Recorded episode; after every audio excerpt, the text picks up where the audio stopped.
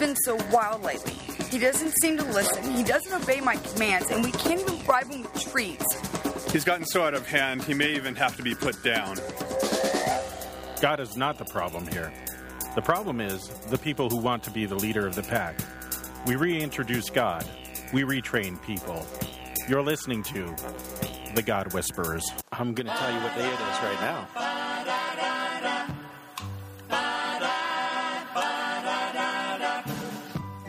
Just Monday.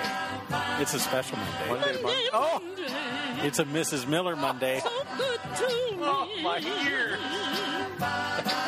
I didn't see it coming. Oh, was a little piercing there. Oh, man. Did you do a shore visit for uh, cheap pharmaceuticals in Mexico? I went looking for Cuban cigars, but I couldn't find the uh, actual Havana outlet. uh, I, I had gone there before on a previous cruise. all these all these pastors in their 60s looking for their little blue pill at discount Oh gosh, you should see the Viagra signs. They're hilarious. I I can't even describe them on uh, in public. Please but, don't. uh, We'd have to issue a homeschooler yeah, alert. they, Attention. The following segment contains a home schooler alert. just for a moment here. Life Against Death, 1985 psychology book. Norman, Oliver Brown. He quotes Luther: "I am a ripe shard, and the world is a gaping anus." Does he have a reference? I'm sure he does. Secondary source, dude. shard. Oh man. I, I think that's a, a mistranslation. yeah, I th- yeah, something. You know. Well, here it is in Time Magazine. Well, I am like a ripe stool in the world's straining anus, and at any moment, moment, we are about to let go of each other. now, do you notice how, how this quote keeps changing? It, you know what though? The, the gist of it's the same. The- well, the gist is the same, but you notice it, it's suspicious. I'm still looking for context. All right. Uh, and so, and and you know what? We have we have some people who listen to this podcast with way too much time on their hands. someone look that up for me. Look it you? up, okay? G- give us some citations to first sources. We need, you know, it's like the sin boldly thing. You know, it, it's not nearly as much fun when you read the whole Right, the, the whole yeah, paragraph. yeah. Um, but but I need I, the straining anus. That's. we need we need the Luther straining anus. Uh, Only on the God Whispers do you get this kind of quality, quality talk here. you know, you don't hear the early church fathers talk like this. They were, they, you know what? They were really prudes. Think they're wound a little Guys, tight. Yeah. Yeah. Well, oh. Paul had a. You know, speaking Paul of, had a little bit of a potty mouth. Quickly, I will stand vindicated right now. Volume 54, page 448. Volume fifty-four, the American edition of Yes. Luther's works. Yes. Page I, what? I am a ripe stool, and the world is a gigantic anus. Now the anus And- is gigantic. It was so- straining in Time magazine. We're about to So- let go of each other. So it's a little less Or- constipated in this edition. it was straining before. Volume 54, 448. I stand vindicated, sir. Awesome. Oh, oh here we go. here we go, once again. Yeah, this is good music while we're calling up. So we, we can uh, we can get started on this with Tiny Tim in the background. Well, I think I think we should we should probably first, in case people haven't heard, uh, you are not familiar with the term tulip. I'm not sure I can do this. Man up, Swirla. Tulip. Yeah, that's really tough to say with this going on. Tulip. It's an acronym for total depravity. T. Also, uh, total inability, or what we might call original sin. Uh, U is unconditional election. Right.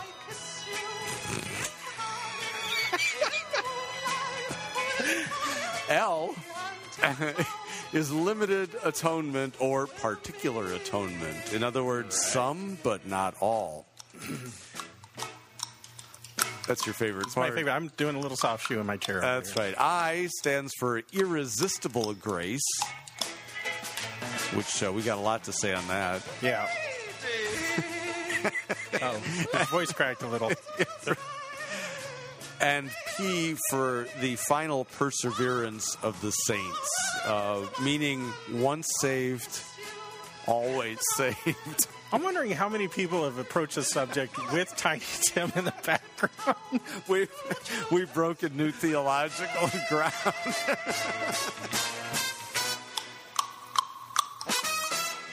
Tulip. Loving you's like frying bacon naked. We haven't given bacon its due diligence lately. You turned down my squeal like a pig. Oh, go ahead. Knock yourself out. Squeal like a pig for me. There you go. Like frying bacon naked. and that's Swirla's favorite part. how when you get That cracks me up every time. You know, you, you know, I often will go to Swirla's church and yell that in the middle of his sermons. You know, You suck. that really is distracting. I gotta, I gotta, you know, you're trying to preach. I don't need that kind of heckling. You know, this is, this is like the comedy shack. You know, You know, now that would be a good time. Get liquored up, go to a mega church, and heckle the preacher. Yeah. Let's get on to Rick Warren's and see how long we last down there. So- Somebody tells me you and I would be ejected from Rick Warren's compound in about five minutes.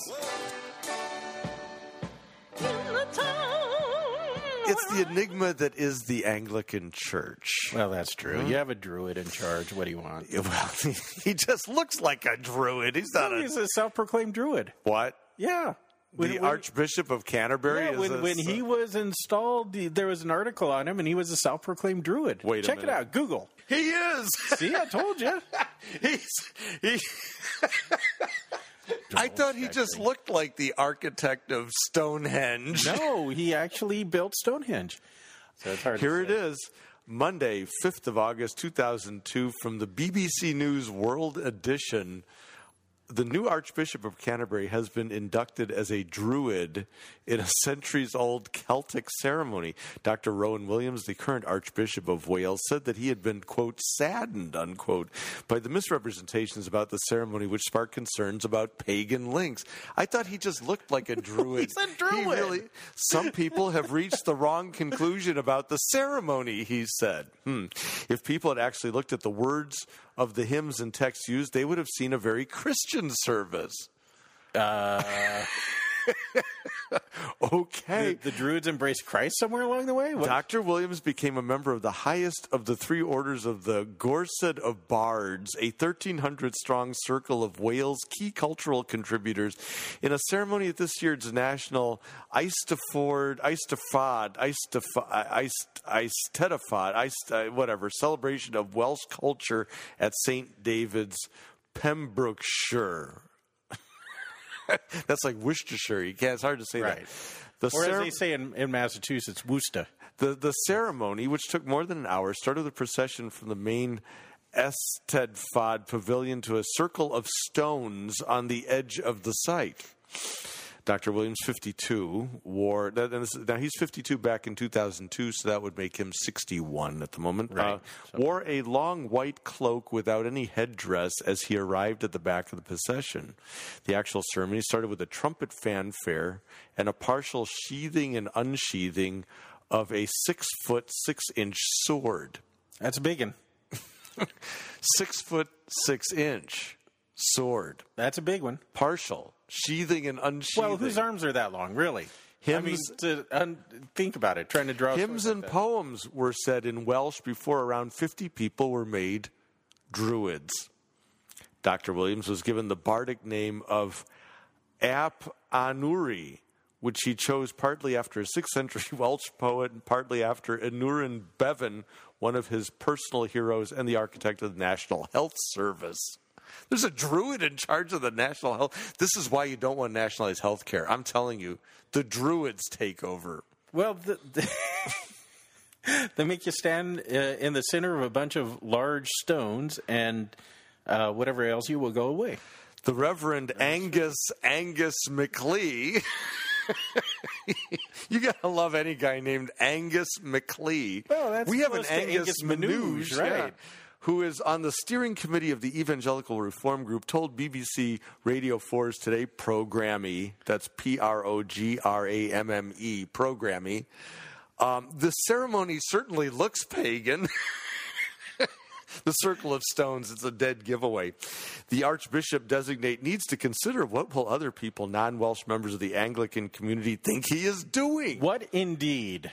how it will help african bishops and pastors seeking to draw people away from paganism to follow christ when they see him involved in this sort of activity. But but Elfyn Llwyd Plaid Cymru MP and a member of the Gorsedd of Bards himself said that the group clearly wasn't a pagan organization. It's simply a matter of quaint induction And For- then the blood sacrifice. for, for assisting the development of Welsh language and culture. See, it's all a cultural thing. That's right. After all, it is a way. Oh, it is in a way akin to a Welsh honor system, but devoid of any patronage. It's kind of like the Masons, I suppose, the Druids. The, the Gorsedd recorders, Yams Nicholas, they have some weird ass names here, said any reports of links to paganism were quote unquote nonsense. The Gorsedd ceremonies are entirely Christian in tone. Christian hymns are sung, and the prayers are made to God, he said. God, generic. Could be uh, what God? Oh, that doesn't And matter. and, and God. there and there he is. They, we've got former Welsh Secretary Ron Davies, who is also a Druid, walking around with a white robe and what appears to be a white kind of doily or towel on his head. Mm-hmm. Elfyn Llwyd Plaid Cymru. When will you stop doubting me? When I say Man. when I say crazy stuff, when will you stop doubting me? You know, I, mean, I thought I thought The you crazier it is, the more true it is. I thought you pulled one out of your rear end. not at one. all. I remember this. And here it is, Ro- Rowan Williams, Druid. I am a font of stupid knowledge, which not even useless, just stupid knowledge. That was that was a stellar moment, right? I even forgot what we were going to talk about. You know, you're going on vacation. Where are you, are you going to Hawaii? no, no, no. I'm just going on a little cruise. A cruise. Yeah. You're Yeah, cruising. Steve and I, your dive buddy and I are, are going. Lowndes. Keep on the boat. Yeah. I mean, he's you know he's a scuba diver, so he may want to just hop off the boat. You know? Well, he's talking about bringing his wetsuit. Oh, and- good grief. And uh, doing some snorkeling. Oh, I'm like, please, no. Dude, what? You're going to pack like a steamer trunk. Yeah, right. It's, Yeah, it's no, a four day no, cruise. no, no, no. Yeah, no, it's it's a cheap. Uh, What? Just you and Steve, or is Paula going? no, Paula can't take the time off. no, wait, wait, wait, I, wait. I wanted to use up my vacation for the Wait, year. just- I'm, I'm like three weeks short. I want a using up homeschooler alert right here, right now. the love boat. The following segment contains a home schooler. So, uh, look, I've got like two or three weeks of vacation left Wait. for the year, and I want to take some of it Holy mackerel! because I, I haven't had enough vacation for the year, and Steve wants to take a break. Okay, and Paula can't get any This time is off. this so is too many revelations in one God Whispers episode. I need a break. First, I find out Rowan Williams is a druid. Second, you and my dive buddy are going on a cruise together. The following segment Squeal like a pig for me. That's just too much. Inquire no more. yeah, I, I think we're going to leave it right there. That's great. Yeah, so it's it's just uh, Where are you going? To You um, and Steve. Catalina and Sonata, and then circling the ocean for a day, and then coming back. Oh my goodness. So yeah, it's just an excuse to eat good food, drink good wine, and chill, read a book or whatever. That's There will be no ELCA activities going on.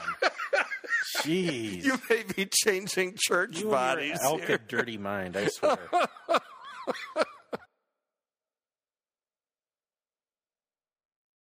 You speak in tongues. Go ahead. I bet you could do it right here. In NRK. No, not that Aladas? tongue. No, I've heard you. I've heard Oh, you. the the uh, oh yeah, my heavenly language. yeah. Baramazda Shudabarahanda. There you are, right? Yeah. See, that gives me the creeps. yeah, my heavenly language. So the the other thing is they, they make this thing the normative experience. This this is what you test all Christians against. This this this being able to say, Baramazda Shudabarahanda. yeah, and And then, and then, lastly, it's it's all asacramental. Baptism means nothing. Lord's Supper means nothing. The printed the the the printed and preached word means nothing. It's all about being able to say, Bara Mazda should have bought a Honda. "You're so good at that." It scares me. It's the accent at the end that Yeah, makes it it, does. special. It- yeah. Uh, what does that mean? Cheeseburgers and a Coke? Or It means I bought a Mazda. I know I should have bought a Honda. That's what it means. In my heavenly language. That's- You know, when it comes to heterodoxy, uh, I res- I have a softer spot in my heart. I must confess for the heterodox that have the sacraments. It's just I, it's call me strange. It's just the way it is. But once you abandon the sacraments and you put it in its place, people going around chattering, Bara should have a Honda. "That's it. You're off the map for me." Now, I had a big argument with Jasa when he was my vicar. Uh, because we were talking about this sort of thing, and I said, "Look, you know, if it suits God's purposes, a monkey will fly out of my butt." He said, "No, Oh, it won't. no. a monkey will not ever fly." And I said, No. "Do not tempt God." I shouldn't have used that example, right? What a horrible example. Yeah, but but if it suits A God's monkey. purposes, whatever. You know, I mean, if it suits God's A purposes, monkey. the the dead will be raised. If it suits God's purposes, the lame will be healed. If it suits God's purposes, It's so unnatural. Swirla will say, "Bought a Mazda, should have bought a Honda." If it suits God's purposes, a monkey will fly out of my butt. And he's insisting that it wouldn't, and I, I really regretted that because now I live in fear. Of monkeys? I live in fear of monkeys coming out. That's- but Well, you had a That's- that's- colonoscopy. They've looked up. There's nothing going on up there unusual, right now, right? No. right now, but you never know tomorrow. That's that's what I'm saying. Monkey. Yeah, monkey. It was a Wayne's World thing, and, and it stuck in my Oh head. wow! and, you I mean, know, it's, it's left a real bad image in my head. yeah, yeah. I might give birth to a monkey. Hmm. I hope it's a winged flying monkey, like in, in the Wizard of Oz. But see, here's those are cool. I, I think your illustration exceeds the the the sort of the the boundaries of what is properly biblically a sign slash wonder or or a miracle. Uh, because That's not a miracle. no, it's unnatural. What should my wondering eyes with, uh, should appear? but, the, breast of the is virgin. here. No, I, I'm, I'm, I, I was looking. I was looking for uh, n- new Christmas art It for. was the night before Christmas, Oh. all through the house. I was looking for new Christmas art for um, our Christmas Eve you service. throw that out there. That'd be interesting. And and I'm so I, I, I, I Googled, you know, Google images. I Google Durer nativity.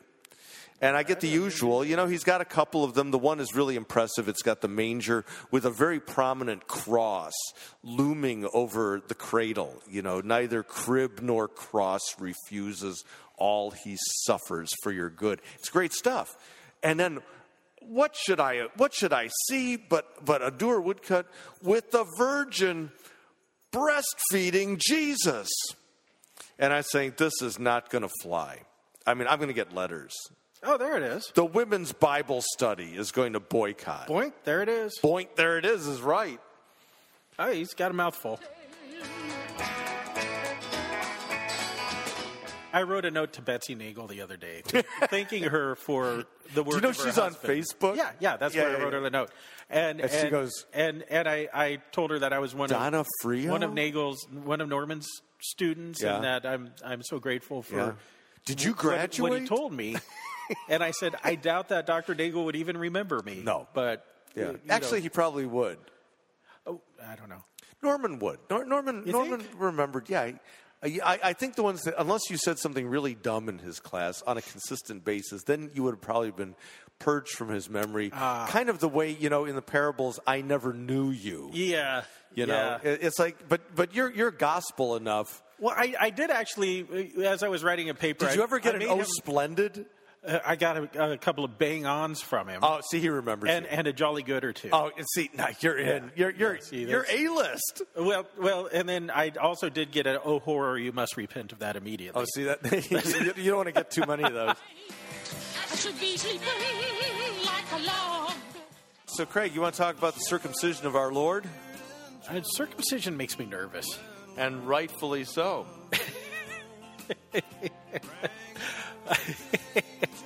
Uh, I'll never forget uh, Dr. Brighton uh, going God off on circumcision. man. he was one of the most earthy professors there ever was. I could just hear him, men, men, circumcision in the foreskin of your flesh. It's a sign of the covenant. Yeah. Sign of the covenant. Every time that Abraham took a leak, he remembered the covenant. Or as Corby, I think, put it, is you know, God puts the sign at the procreation point.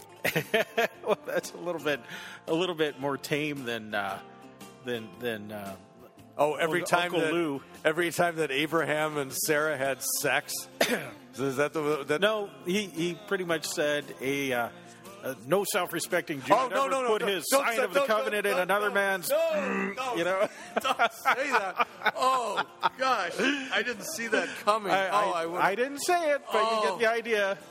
oh, The thing that you do will make me feel all right. Is that your new favorite hymn? um, I, I don't know. I mean, it's it was it was on my mind, so I had to play it. But It's, it's like an itch that I needed to have scratched. It just can't compare to this one, though. No, see, there's something wrong with that. In fact, juxtaposed.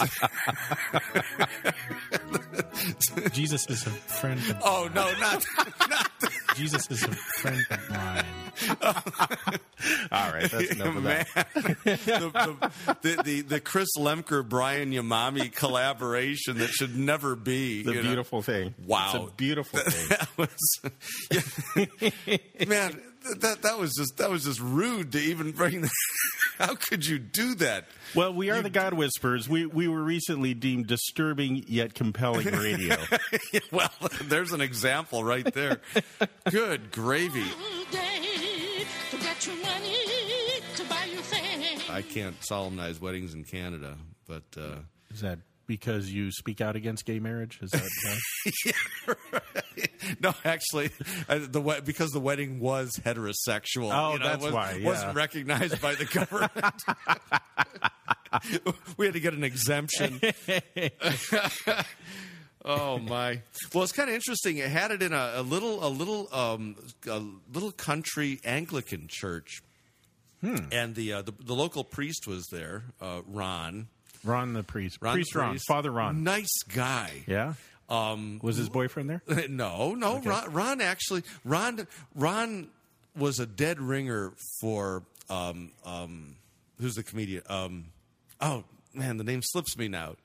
Shoot, who's who's who's the comedian? Uh, uh, Dead Poets Society. Uh, Robin Williams. dead ringer for Robin Williams. Wow. In fact, when the movie about you know Father Ron comes out, it, the part his part will be played by Robin Williams. I, it was an uncanny resemblance to Robin Williams, but but uh, uh, nice guy, uh, liberal as all get go, but but but uh, but nice. And so it was one of those great conversations in his uh, in his study. You know, here he is, and he, and he, get this now, you'll love this. He heard of the God Whisperers. Wow. what? yeah, right. He knew about it. What the? What's? What's? How many listeners do we have? you know, and we had this great conversation about gay marriage and, and women's ordination and liberalism, conservatism, blah blah blah, and and it was one of those great moments where where you could tell that there was like this this this this this respect. And you could tell it was like he was listening, and he stayed for the wedding too. He wanted to hear the homily and, and, and uh-huh. stuff. But but but there was this respect for it's like wow somebody who still believes something fervently. You know he was he was like kind of you could you could see him almost almost remembering the days. I thought you people were extinct. yeah. Well it was like he, he had this look like he uh, like somebody who's just discovered an extinct flower or animal. And, and and he was getting he looked a little teary-eyed there. My goodness somebody who still thinks that like the scriptures have authority you know? And and it wasn't in a quaint way. It was it was almost nostalgic for him i You think. You say you're gonna give me. You know, I ran into Professor Jeff Gibbs uh, from the. He and I were. He, he and I were the uh, the two speakers at this conference. Oh, you're in good company. Yeah, well, he was. I did death. He did resurrection. How apropos, Yeah. wouldn't you say? But it was funny. I usually think about killing myself when I talk to you. So I've driven people to the brink many a time, but, but uh, we're talking, and it was funny because he says, he says, "Oh yeah," he says, "I've listened to your show." And I said, "You're the God Whispers. You listen to our show." Did you goes- apologize? And he says, "Yeah, I listened to it once or twice." And then it got eerily silent. the I don't approve. yeah, right. Yeah, you know, you know how those these professors get that kind of that, that kind of that scolding look, like when you didn't have your footnotes in order. or Now I like- couldn't imagine Gibbs being like. And I, I, I looked at him. I said, he's a very gracious guy. I said, the show's not for you.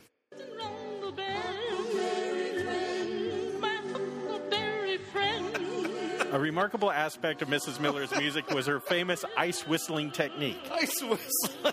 She would hold a piece of ice in her mouth for 20 minutes Yeah. before performing in order to achieve a good tight pucker. Bill, what do you attribute your good tight pucker to?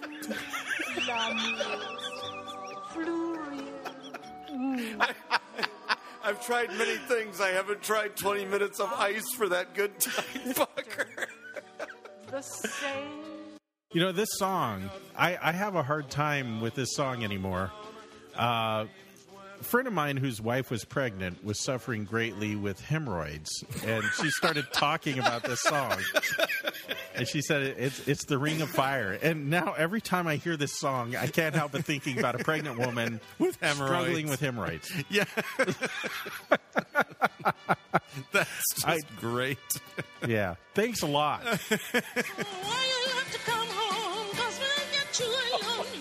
You know I'll be You know, one of, one of the things that I've had a problem with lately is I've been cooking with bacon. Constipation. It no, no, no. I It's all these meat products you've been eating in Lent. no, no. I I poop like Let's- a champ, man. I Hey, and I'm home.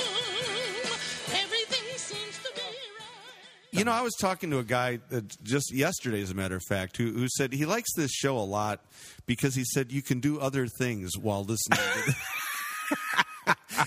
he, he, described it as it's kind of like having uh, two two of your your friends sitting in your living room, just kind of talking about stuff. And uh, and and you don't really have to pay close attention. If it gets interesting, you just kind of tune in. So nice to know. That's that's where we're at. It's interesting. You look at uh, Katie Luther, and, and by today's standards, not a great looking gal, but for those standards, she was a bit of a looker. You know, she was d- not bad. It depends what His what- mom, not good. Oh, not good. Oh yeah, but but like all ethnic mothers, they they deteriorate with age. You keep saying you Now you you you ignited the, the, the your your back hairs once, didn't you? Chest hairs. Chest hair. Chest hair. Oh, I thought it was your back hair No, that you no, ignited. no, no. I've got a forest going on in the chest. Yeah, well, it interfered with the X-ray, right? They had the, Fourth of July. his chest hair is Uh, radio this, opaque. About, about 1992, I guess, uh, at my parents' house, and uh, all the guys were over, and we were drinking and It- swimming. It got and, a little uh, crazy there. Were there women involved too? Uh, there were women there, and I, I lit my chest on fire and then jumped in the pool. something you call love, but conf- How old was Adam when God created him? Yeah, he was created mature. Did he have a belly button? That's a good one. That's beside Nipples? the point. Why do men have nipples? That's a whole other question. But Yeah. you know that. But yeah, now that I mean, you it's, mention, it's I'm one of disturbed by that. Just thinking about it. About belly buttons? Nipples. men with nipples. I had mine removed surgically, but that's you know. you've been a messin' where you shouldn't have been a messin'. Do you clear your sinuses in the shower? Uh, I'll be I'll be honest. Yes, I do. I love that. yes, I do. Do you, do you pee in the shower? is getting all your best. Inquire no more, you feral beast. We are forever indebted to Hans. Hans Fiene for that. Hans. If Hans never does another thing, just Inquire no more, you feral beast. that line lives in immorality. Made for walking, and that's just what they'll do. One of these Dunlop's disease of the eye. Have you had this all your life, or is this due to bad living when you were a teenager? It was bad teenage it wasn't habits. diagnosed until I about told you years this ago. would happen. I shaved my palm this Yeah, morning. well, Gonna walk all still, still waiting the results of those X-rays. Yeah, yeah. We- that could be doomed. You know, we might have bad news By, here on by the God time that this show airs, I could well Craig, be Craig- six feet under, Craig's got Craig's got four weeks to live. ascension to heaven. Man, if you know, if you're down to four weeks, we're recording like crazy. I don't care. We'll record a year's worth of episodes. We'll, we'll do a death and dying episode. Oh, absolutely. Yeah, Yeah, that'd be good. You We want should do that anyway. Special deathbed edition. Hey, Bill. We we had we had we had the barbecue edition. That'd man, that'd be podcast history right there. Oh, The- well, the Wake edition. If The either, Wake- If either one of us goes, Oh, we gotta have the Wake edition.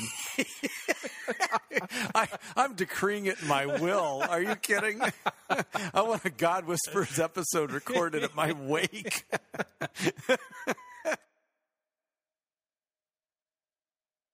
I love it. God's own child, I gladly say it. It's a confession out of one's baptism.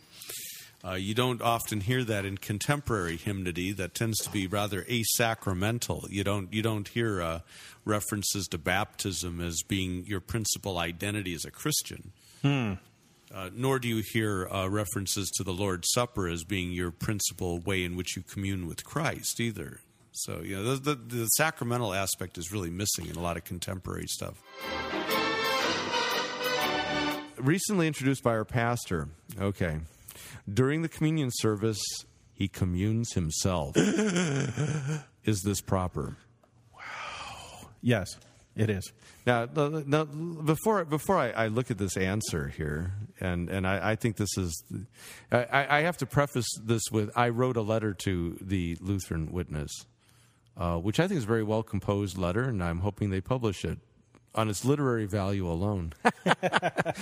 Uh, well, so what, what do you think? I mean, uh, Pastor, and I assume by this it means that he is receiving. Let's be very precise, okay? Receiving communion from his own hand. the body and the blood of Christ under the bread and wine by his own hand. oh, you're tickled by that. I can see that. oh, that goes on, doesn't it? Yeah, that goes on too long.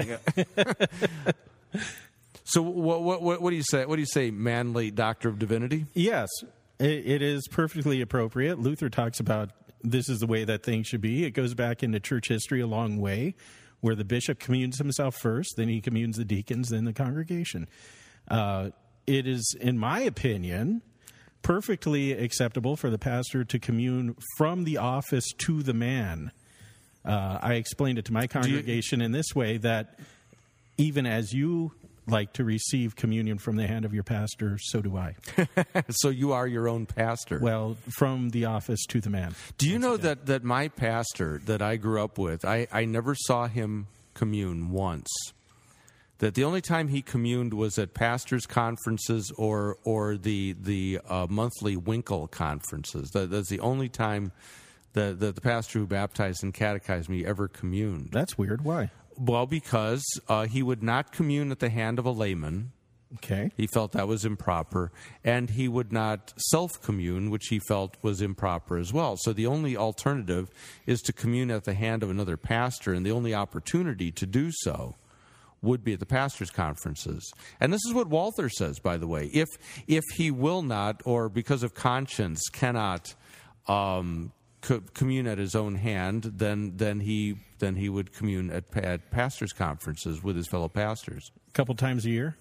Uh, well, I think the Winkels were monthly, so, so Oh, it'd be, okay. it'd be So once once a month, and then once a year at the at the But pastors. I was going to roll out Luther saying that unless you receive the Lord's Supper at least four times a year, I don't even consider you a Christian. Well, so- but that's different rhetorical thing going on there. But here's the thing: see that that's that's why at a lot of Winkels, especially in Winkels are, are monthly pastors meetings. The, that that's why a lot of them traditionally have divine service as part of their meeting. I've always wondered that. I mean, there's a long trip because for many that was the only opportunity they had to commune. That's weird. Um, Now- and, now and it goes back. It goes back to this communing at your own hand. Did uh, what? What did Walther say about this? Walther, well, as I as I pointed out, uh, it depends where you read. Uh, it, he he speaks about it in his pastoral theology. Uh, he speaks about it elsewhere too, in, in in his writings on church and ministry. Not in church and ministry though, uh, where he talks about uh, he cites Luther. And Luther uh, is very clear in his 1523 uh, service order. Uh, Luther has commentary in that, along with the reform of, of the Latin Rite. But, but he talks about after the consecration and whatnot, that that the presiding minister is to commune himself and then all the others. So it's it's very clear in in, in 1523 that Luther envisions uh, that the, the the presider would first commune himself and then. Uh, commune you know, if he has assistants, commune them and, and, and all the others. So so no problem with Luther, and and Walther cites that. I, I actually wrote a paper on this in seminary for one of my historical classes, and I can't remember which writings it was that I cited, but I remember it was sometime within the first four or five centuries where this was addressed to some extent about the order of communing. And like I said, it was understood first the bishop, then the deacons, then the congregation. Right. Um, in fact, uh, if you if you look in uh, canon, the canons of Nicaea, uh, Canon 18 actually speaks about that. I am impressed. Uh, well, I, I mean, uh, Canon 18 Did is. you look this up before the show, or did? did, No, I looked up for writing the letter. Ah, But I, but I've known this. Canon 15 and Canon 18 are my two favorite canons of Nicaea. Uh, Canon 15 pro- prohibits presbyters and bishops from moving, and uh, Canon 18 uh, prohibits deacons from communing presbyters, Hmm. uh, or even sitting with them. Yeah. And and they say it's contrary to good order. Now, what's interesting is Canon 18. You know, we're not we're not bound by the canons. The canons are kind of more casuistry. Uh, but uh, we do confess the creed. Uh, don't ask me why we're not bound by the canons, but we do bind ourselves to the creed. But uh, we'll just leave it at that. But but uh, Canon 18 is cited favorably by the Augsburg Confession uh, in Article 24 as a witness against the private mass. See, that's the issue lurking Right. underneath the whole thing.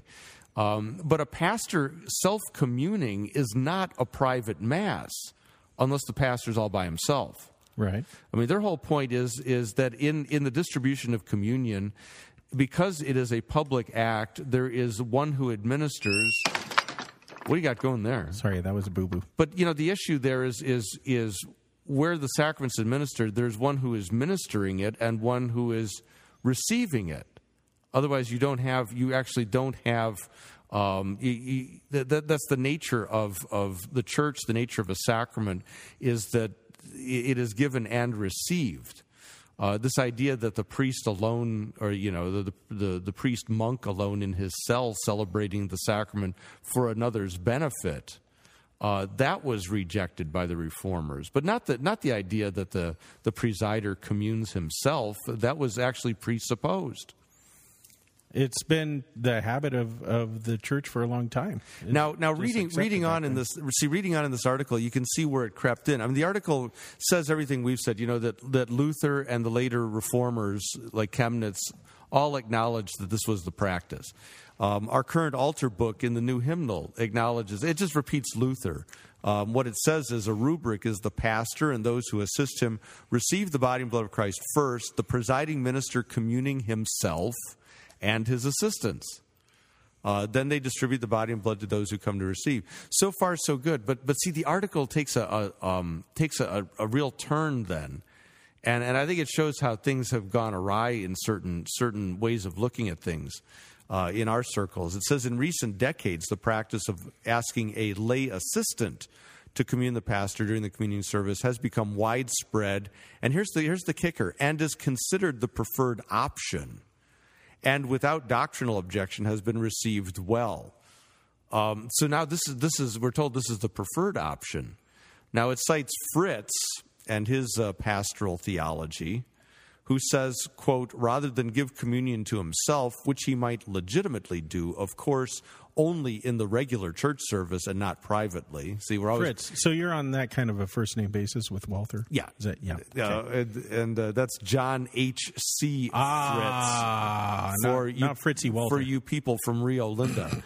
um, the pastor should ask the congregation to request a layman to administer the sacrament to him. Now, in this quote, there are some ellipses, and I'm not sure what's in the ellipses, but. Uh, uh, one always has to pry there, but but but this is quoting Fritz as saying this is the preferred thing is to have some layman commune the pastor. And here's the last paragraph. I want, I want to hear what you think about this. So listen carefully now. The, the pastor is a member of the congregation that he serves. Yes. The pastor is a member. He is a Christian and a sinner in need of the sacrament. The sacrament administered according to Christ's institution remains valid and beneficial. We're always worried about validity. Always worried. Ah. remains valid and beneficial whether the pastor distributes the elements to himself or whether another Christian, such as a lay assistant chosen to do so, distributes it to him. What do you think of that argument? That the pastor is a member of the congregation, he is a Christian and a sinner. Therefore, it is preferable for somebody else to commune him rather than he communing himself. Why? I don't think it addresses the question. No, it, it's a non sequitur. I think. Oh, yeah, I mean, I mean, what what does one have to do with the other? See, you nailed it. It's about person and office. Yeah. And and and I think that fails. That switches from office to person. First, we're talking about the office. The office is responsible for administering the sacrament. Um, the person of the pastor is a member of the congregation, a Christian, and a sinner. All true. Right. But it still doesn't speak to why it's preferable for him to receive the sacrament from another than from his own hand. I could think of a good reason. Because we don't do it that way. I mean, I could, I could, I could think of a rationale for doing. Okay, it. what is it? Is is that is that? But it's for the pastor's benefit. It- It's looking at the pastor as person. That it is better for him to receive the gifts of the gospel externally, as do all his members, Right. than for him to basically make the subtle distinction that he is at once pastor and person, or pastor and receiver, giver and receiver. Now, um, But that's strictly for his I- benefit. Yeah, but by the same token, I realize that when I commune at my own hand, the gift is not coming from me; it's coming from God to me. And so I say to I say out loud the same words that I say to everyone else: "The body of Christ given for you, the blood of Christ Yeah. given for the forgiveness of So all do I. sins." And I say loud enough to be heard. Right. Too. Now, I have seen some pastors who commune themselves, and when they give themselves uh, the communion, they do a real big shtick about just say the word, "O Lord," and I will be blah blah blah. Oh, they go yeah, on that's and a on that's and a on that's a and on. traditional prayer. I understand that, but it sets him apart from the congregation, and I I think that it could give the wrong s- signal to a lot of people. Instead of saying I'm just one of you, and so I receive communion the same way that you do, with the same words in the same manner. Yeah, see, I think this is where the issue goes: is what does it signal? Because it really is a kind of it. it wh- whether you you commune as a pastor at your own hand or by the hand of a layman, and, and I'm going to emphasize layman here. Um, both of those are going to signal something. If you receive the sacrament at the hand of a layman, I think that signals that there's no distinction between a pastor and a layman. I, I think it fuzzes the distinction of office. Okay. Um, whereas if you commune by your own hand, you're reinforcing the notion that though you are a member, Christian and sinner like everybody else, you are not like everybody else in the sense that you are entrusted with an office. And being entrusted with an office, uh, it's your responsibility to distribute the sacrament. Okay, now let, let me uh, fire this back at What, you. what do you Play- What do you think of that? I, I agree with what what you're saying there, Mm-hmm. but uh, I'm I'm just thinking in response, you might hear something like, "Well, then, uh, when the words of absolution are spoken, then you're absolving yourself, right?" Right. And and the the answer is yes, but you don't perform private confession and absolution with yourself. Right. You don't put your hand on your own head and say, "I forgive But you." n- nor nor are we doing a private mass by myself. That's a good point. you know uh, nor nor do i baptize myself nor do i talk to myself well i do talk to myself when i'm writing a sermon but that's my own insanity uh, but but even so with preaching uh, where do you mostly hear the, the gospel you you hear the gospel in your own preaching Yeah, that's true. That's right. I, I always say I preach. I preach first to myself and Right. the congregation. And and I think it's just simply the I think the disadvantage, the personal disadvantage that a pastor has where you have to make that distinction, I think that's just simply an occupational hazard that you have to live with. Hmm. You know, in, in other words, I think there's more to be gained by communing at your own hand and showing people the proper distinction of office and the priesthood of believers than there is in fudging that distinction for the sake of the spiritual benefit of the pastor. You know, I think I think we get too wired sometimes about you know oh what's good for the pastor and the poor pastor stuff. Hey, I mean you know if you're that if you're that weak and vulnerable, don't go into the office. Yeah. Because I mean you're you're going to get the spiritual tar kicked out of you most of the time. That's true, and and not only that, a lot of pastors tend to be so territorial they wouldn't even go to another pastor for support or or anything else. So, well, I don't, of- it, I don't know if that's territorial as insecure. well, yeah, I guess I mean, how often do we actually avail ourselves of private confession before a fellow pastor? Not often. I mean, honestly, we don't. We really don't. not often enough. Yeah. And so, and and I, I don't know. Uh, our Winkel has never succeeded in establishing communion. Yeah. Although the need isn't there because all, all of our pastors, in one way or another, commune with their congregations on Sunday. I think Lutherans are most well positioned to do apologetics. Why is that? Because Christ is at the center of their theology. Ah, okay. And Christ should be at the center of our apologetics as well. We should be doing everything we can to drive people to the cross. So, I mean, really, if you want to debate the existence of God and use the Kalam argument and all that, which I can't even keep track of because it's just over my head, those things are worthwhile. But uh, I think it's after a while just become, becomes like an academic exercise. My my goal at least is to remove the one obstacle in that person's way and then take them right to the gospel. I suggested that the Missouri Synods polity was based off the American polity. Uh, Oh, that's a huge mistake right there. And, no. yeah, and, and Bill wasn't too pleased about that one. Although it bears an eerie resemblance to Rousseau's social contract. Interesting. That is, you know, that that the in a democracy or in any form of government, the the governed uh, basically give up their their common rights to governed to the government. That's Rousseau. Hmm. And and so and so Walther's and this this will tweak the ears of anybody who's paying. I'm, I'm just seeing if anybody's paying attention out there. No. Walther's Übertragungslehre. His, his his his transference or his conferral, Uber- Uber, Übertragungs to give over, to hand over, to confer. I see in my Lehre is doctrine. So in, in my broken German, what you're saying is Uber, very, no, Tragos, troglodyte, and, and what was the last one? Lehre, doctrine. So it'd be very troglodyte's house. yeah, lair, right. lair. Yeah. This is like plugging in a, a phrase into Google Translator, you know. Um, but but uh, it, it it bears a striking resemblance to Rousseau's social contract. Is that the authority of the keys, as Walther says, resides with every Christian. Yes. uh, which uh, that's that's tricky business. Um, yeah, the, rather than rather than to uh, to the church as a whole, I think there's a difference between saying the authority of the keys resides with the church as a whole, not with individual Christians, though. You know, I, I've been studying. Uh, I've been studying uh, policy governance by you know, by John Carver. Yeah, and this kind yeah, that's all the craze these days in churches. Uh, is it really? Oh yeah. Oh no, so in churches? Yeah, oh yeah. A lot, lot of uh, churches are going to policy-based uh, governance. Hmm, interesting. I hadn't thought of it in those. I, I'm I'm researching it for other purposes. But anyway, the idea is that, like in a board of directors, no director has any authority. It's the board collectively that holds authority. The Borg. Yeah.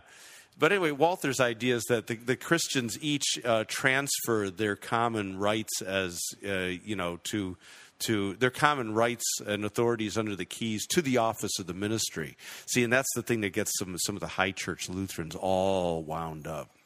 You know, this idea that the authority comes from below, or it comes from above from below. So it become, comes from God through the congregation to the pastor, which of course makes the pastor then the de facto lackey of the congregation. and that's about the way and the that's, and there, that's what she wrote right there. So I don't know. How did we get onto that? Übertragungslehre. Ah, you were showing off.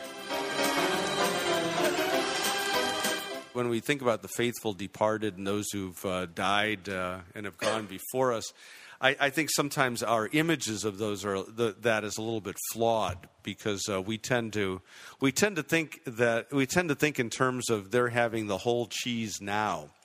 Uh, you know, I, I just did a did a series of presentations with Jeff Gibbs from the seminary. Speaking of uh, sem profs, and uh, he made a really good point. You know, he said that he said our meta narrative has become truncated. Now, I like that. When you when you have a truncated meta narrative, you got to really stop and think it. it, do you see the proctologist for that, or I, Who- who do you- urologist takes care of that. okay, Yeah, yeah. Um, but but no, he was talking about the fact that that when somebody dies, and we preach a funeral. We preach as though, um, like they were at the resurrection.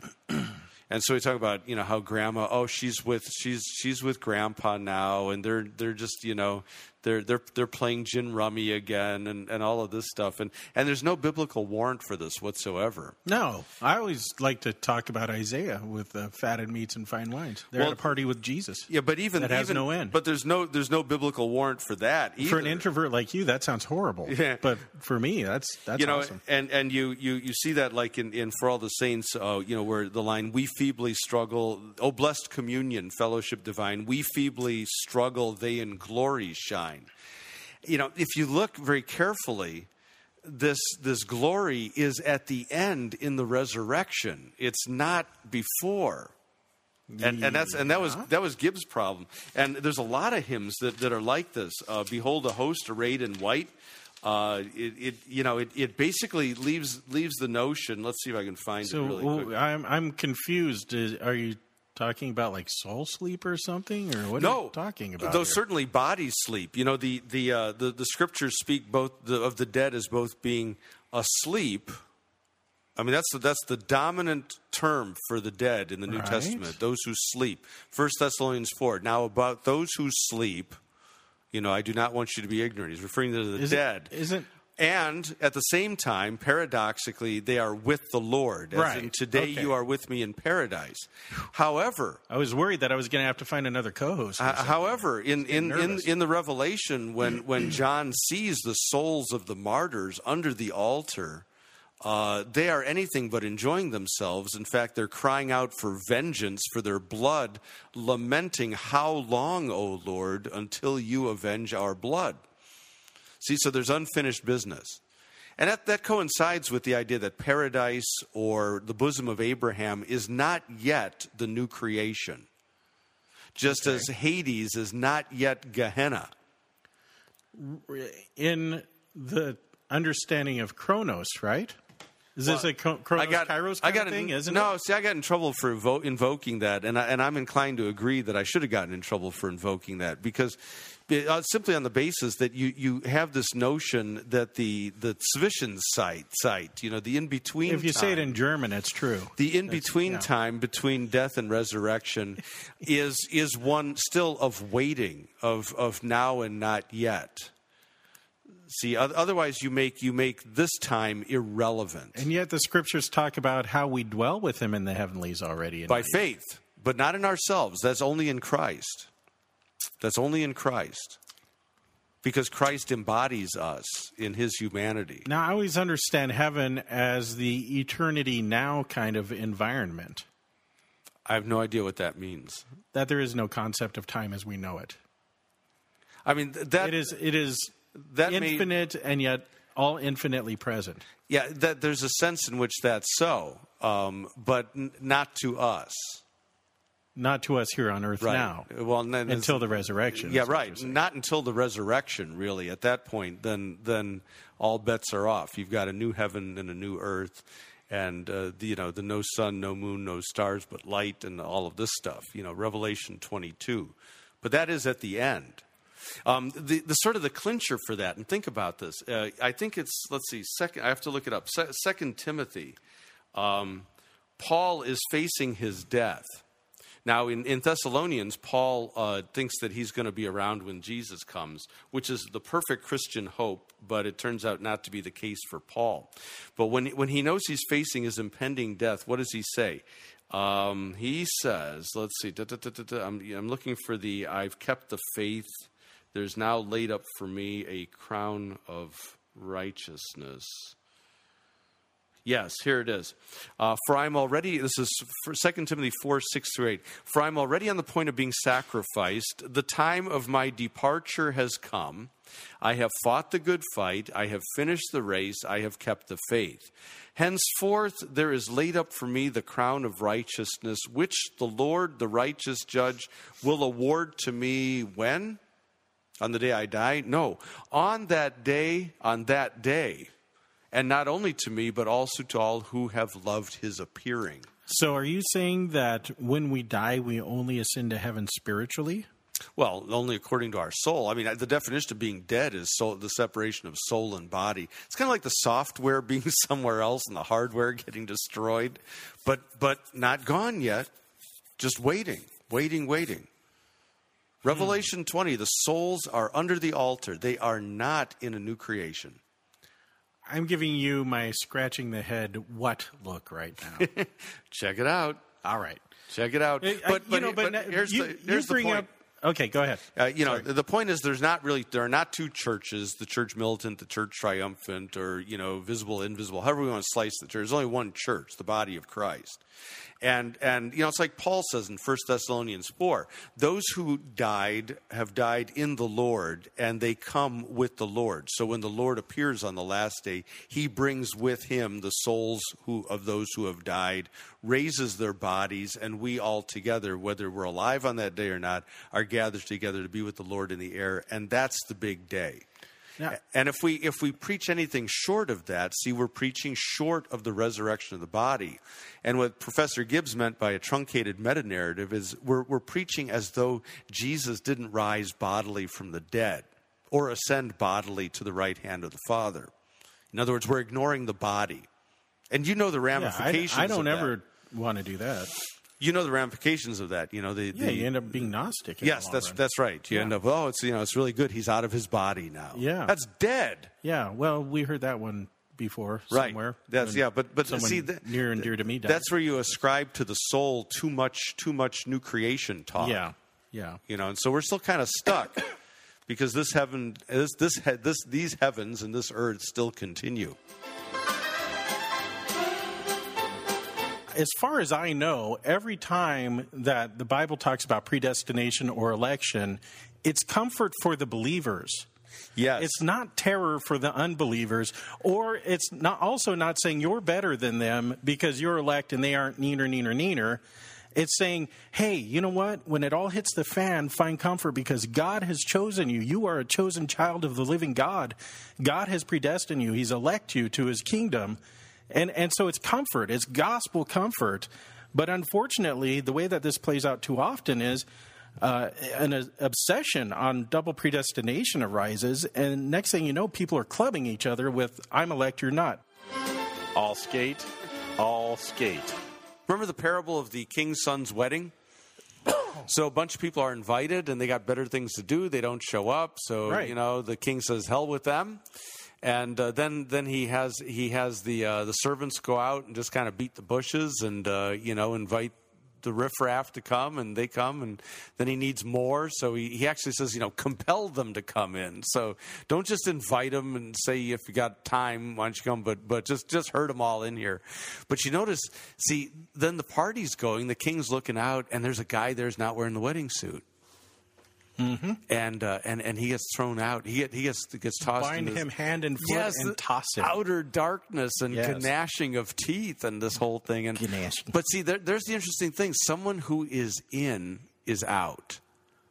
And and that's that's that's consistent with all the all the judgment. Uh, Well, and all the outsiders are in. All the, riffraff. outsiders, the riffraff are in, and the insiders are out. And Right. and uh, this notion that that uh, this grace of God is a resistible grace that that it is something that God gives us, and He gives us the means to receive it. That is faith, but He forces no one to be saved.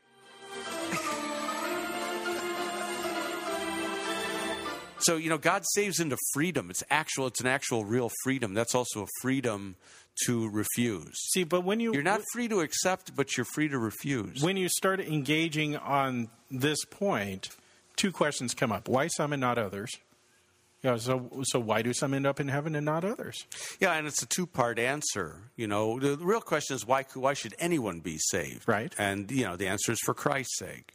Well, you know, why are why why are some not saved? Their own damn fault. Right. But it's a, it's a that two-part answer, and and they come on different they come in different streams. Salvation is entirely God's work. Damnation is entirely man's fault. And God's part in it is to react to our rejection. Like Pharaoh, you know, Pharaoh's Pharaoh's heart is hardened not because God said, I'm going to harden his heart, but because Pharaoh hardened his heart. And God said, Okay, you want a hardened heart? I'll give you a hardened heart. but before God ever hardened Pharaoh's heart, Pharaoh hardened, you know, his own heart. Right. And the other the other side of it is if grace is rejectable, then you're saved by not rejecting. Therefore you're an Arminian because you're saved by something that you are or aren't doing. Well, you know that's a subtle game. You know, okay, so if if if uh, if if rejection is what gets you out, then you're saved by your non-rejection. That's a not. That's a not work. A not work is not a work. okay, That- that's that's that's. I'm just telling you the arguments that I've heard. it's clever, but it doesn't fly. Okay, you know if if. Uh, if, I'm trying to think of some, I'm trying to think of an analogy on the fly, and I can't think of one. But that's a that's that's doing nothing is not doing something. Well, you know, the part of it is if you've rejected, you really don't care. So you wouldn't be asking a question like this if you had. True. You know, you just you just wouldn't give a rip anymore. True.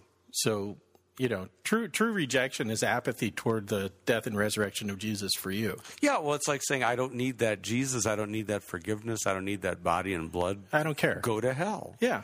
And and yeah, I like Nagel's take on that is is that well, if you want hell badly enough, God will give you hell, but he doesn't want to.